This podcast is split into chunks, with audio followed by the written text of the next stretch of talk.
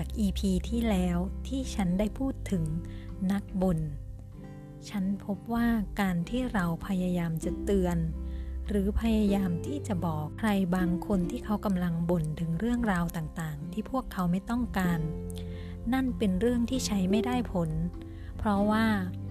คนที่เป็นนักบ่นนั้นเขามีความทุกข์มีความกลัวมีความเครียดมีความกังวลอยู่ในจิตใจดังนั้นเขาก็จะไม่ฟังคำเตือนที่คนอื่นๆพยายามเตือนพวกเขาด้วยความหวังดีแต่การเตือนเหล่านั้นอาจจะเป็นสาเหตุทำให้เกิดการกระทบกระทั่งในความสัมพันธ์ขึ้นมาได้วิธีที่ฉันพบว่าใช้ได้ผลมากกว่านั่นก็คือเราเองจะต้องมีพลังงานเชิงบวกเมื่ออยู่ใกล้กับบุคคลเหล่านี้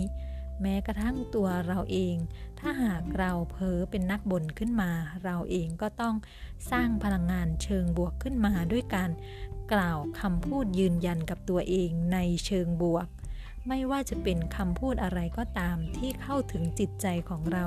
ที่เรารู้สึกอินไปกับคำพูดเหล่านั้นสามารถนำมาใช้เป็นคาถาเพิ่มพลังงานบวกให้กับตัวเราเองเมื่อเรายืนยันคำกล่าวที่เป็นคำพูดของตัวเราเองในเชิงบวกในเชิงสร้างสรรค์พลังภายในของเราจะทำงานเป็นไปในเชิงบวก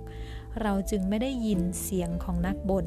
เราจึงไม่ได้ยินเสียงบ่นของตัวเราเองเมื่อนั้นเราก็จะอยู่ในพลังงานบวกเมื่อเรามีพลังงานเชิงบวกสิ่งดีๆสติปัญญาในทางที่สร้างสรรค์ของเราจะออกมาช่วยเราแก้ไขสิ่งต่างๆแม้เมื่อเราอยู่ใกล้กับนักบ่นเราจะสามารถแก้ไขเรื่องราวต่างๆที่เรากำลังเผชิญอยู่นั้นให้เป็นไปในเชิงบวกเป็นไปในเชิงที่สร้างสรรค์โดยที่ไม่กระทบกระทั่งในความสัมพันธ์กับผู้คนรอบข้างของเราที่เขาเป็นนักบ่นโดยที่พวกเขาเองก็ไม่รู้ตัว